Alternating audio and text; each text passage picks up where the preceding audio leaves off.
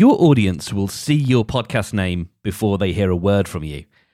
Whether you're starting a new show or considering a rebrand, could your name mean the difference between showing up first in podcast search results or not showing up at all? Welcome to the Helpful Podcaster. I'm Mark Steadman, and I'm here to help you, the seasoned, soulful entrepreneur, build trust and create long lasting, rewarding relationships with your podcast listeners. When it comes to podcast naming, people typically fall into two camps those who put no thought into their podcast name and those who agonize over it. The podcasting landscape is full of shows with names like the Generic Noun podcast or the My Name Here podcast. And if any of this lands with you, first off, let me say that I'm not judging. Starting a podcast is like learning to juggle starting with three balls. It's hard enough getting the rhythm right, let alone not dropping anything. So, whether you're considering a rebrand or you're starting something new, let's take a look at some tried and tested naming strategies and some tropes to steer clear of. So, I said there are two groups of people when it comes to podcast naming those who put little thought in and those who maybe put in too much. Well, there is a third group, and that's made up of people like you and me, people who pick names that either make a statement, outline a benefit, or hold up a mirror to the listener. With that in mind, here are three formulas you can try to help you come up with a great podcast name. Firstly, make a statement. A position that highlights your perspective. Some shows that do this really well are Everything is Alive, You're Wrong About, and You Are Not a Frog. Rachel Morris has a successful podcast for GPs and other busy professionals. Here's a wee bit from the description of You Are Not a Frog. You may feel like a frog in boiling water.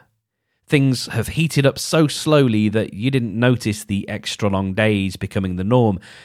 You don't question the loss of control over your work, and you're used to constantly being on the edge of burnout until you reach boiling point. So, when thinking about your own podcast name, is there a definitive statement or an alternative take that you have? Think about the power of statements like Black Lives Matter, Time's Up, or March for Our Lives. These are global movements with logos and websites. They're brands, but the nature of their names makes them undeniable and irrefutable. So that's one option. Next is to hint at the benefit the listener is going to get. Go back to your listener story for this one.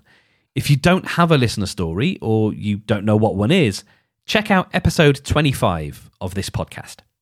Here's some good examples of podcast names that demonstrate a benefit 1% better, stuff you should know, and how I built this. The hugely popular show, How I Built This, isn't about tips, tricks, or hacks, but rather bringing you inside the minds of people who've built wildly successful things. Again, you can see the through line from the podcast description. Guy Raz interviews the world's best known entrepreneurs to learn how they built their iconic brands. In each episode, founders reveal deep, intimate moments of doubt and failure and share insights on their eventual success. To get clear on your benefit, complete the sentence People listen to my podcast so they can. dot dot dot.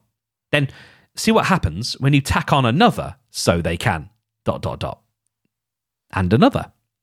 For the plant based nutrition podcast we cooked up in episode 25, the simplest benefit is that it teaches the listener about eating vegan. But if we ask why again, we get to so the family can cut out meat. With that as our benefit, we could go with a podcast name something like Kinder Eating. And finally, we can hold up a mirror to our listener and let them see themselves in the podcast name. Here are some great examples Generative Leaders, She Podcasts, Latina to Latina. Gendered language is a bit weird, right? I mean, why in French is a table female? And while I'm at it, what is the deal with airline food?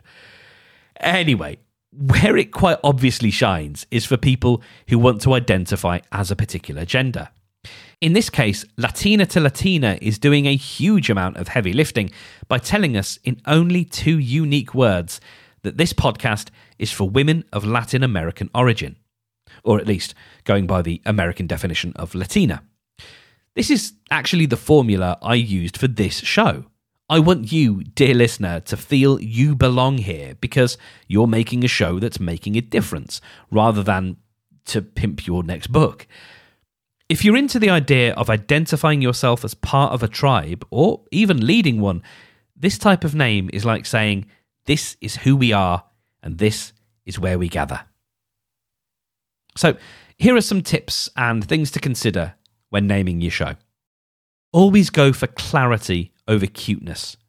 It can be tempting to pick a name that's a cute pun or maybe a made up word or a portmanteau, you know, like uh, edutainment or Brangelina. They're hard to spell and they usually don't actually communicate what your show is about. Ideally, it shouldn't be more than four words long. Fewer words make your show name more memorable and easier to type if you're buying a domain name. A three or four word name can be tricky if you're thinking about SEO, but you can always add a subtitle. The example I always give is I have a pretty popular show about the Hitchhiker's Guide to the Galaxy. It's called Beware of the Leopard, which is from a famous line in the series. But no one's searching Apple Podcasts or Spotify for Beware of the Leopard. So the full title, as it's listed in podcast directories, is Beware of the Leopard, The Hitchhiker's Guide to the Galaxy podcast. Of course, it has to be unique. Real Talk is one of the most popular names for podcasts. Apart from the fact it doesn't tell you anything about the show, it's pretty hard to make headway with a name like that. If you find another show with the same name that's put out episodes within the last few years, maybe try another name. Test a few names out on friends and family or people in your target market. Ask them what each name makes them think of and spot if there's a pattern. Don't be afraid to use lingo or terminology that's unique to your industry. If it's something that's easily identifiable within your market and not like a weird sex thing, chances are your audience will connect with it more strongly. Next up, make sure it sounds like something you would say. People are going to hear you speak a lot, so it needs to sound like it comes from your voice. Now, once you've got your shortlist of names, you want to think about the domain name, an email address, and maybe a hashtag. Even if the domain name just redirects to a podcast page on your own website, it's important to have one so that you can mention it on mic. It's okay if it's a bit long, as long as it's easy to type. A good example of this is thenakedartofliving.com. It's a long address, but every word is easy to spell. So, with that, what are some absolute naming no nos? We'll get into it after this. Okay, so here are some things to avoid at all costs when coming up with a name for your podcast. Firstly, using the word podcast. It turns out everything in Apple Podcasts, the Spotify podcast directory, and Amazon Music's podcast library is a podcast. Think about how many books you've read that end their name with the word book. Now, that doesn't necessarily apply if you have a subtitle for your podcast. As I already mentioned, the Hitchhiker's Guide to the Galaxy podcast, that is using the word podcast, but it's part of the subtitle. It's not the actual branded name of the show. Secondly, don't name the podcast after yourself unless yours is a name lots of people are going to be searching for. If you're famous and already have a big following, you'll probably be okay, but most of us aren't, and so we have to pick names that bridge that knowledge gap. The same goes for brands. If your brand is a household name, calling it the such and such brand podcast makes sense if it's a name lots of people are searching for. But again, with the best will in the world, I doubt that's the case for us right now. And lastly, steer clear of words with differing spellings or words you're deliberately misspelling either for lols or to differentiate your show from others. Imagine you had a film review show and you wanted to call it Real Talk. This time it's R E E L Talk. Do you want to have to make that distinction when you read out your web address at the end of each episode? So, to wrap it all up, then, good names are short, ideally between one and four words long, ambiguous, and don't have the word podcast in them, unless in the subtitle. If you're struggling to find a good name, try picking one that either helps your listeners see themselves in your show, one that clearly defines the benefit of listening, or one that makes a statement. Lastly, remember, as with all of this stuff, there are no hard and fast rules. If you've got a name you love, go with it. These are just some things to keep in mind. If you want to take any of your podcast names for a test drive, you can join me and other helpful podcasters like you in our community space. You'll find it at thehelpfulpodcaster.com slash join.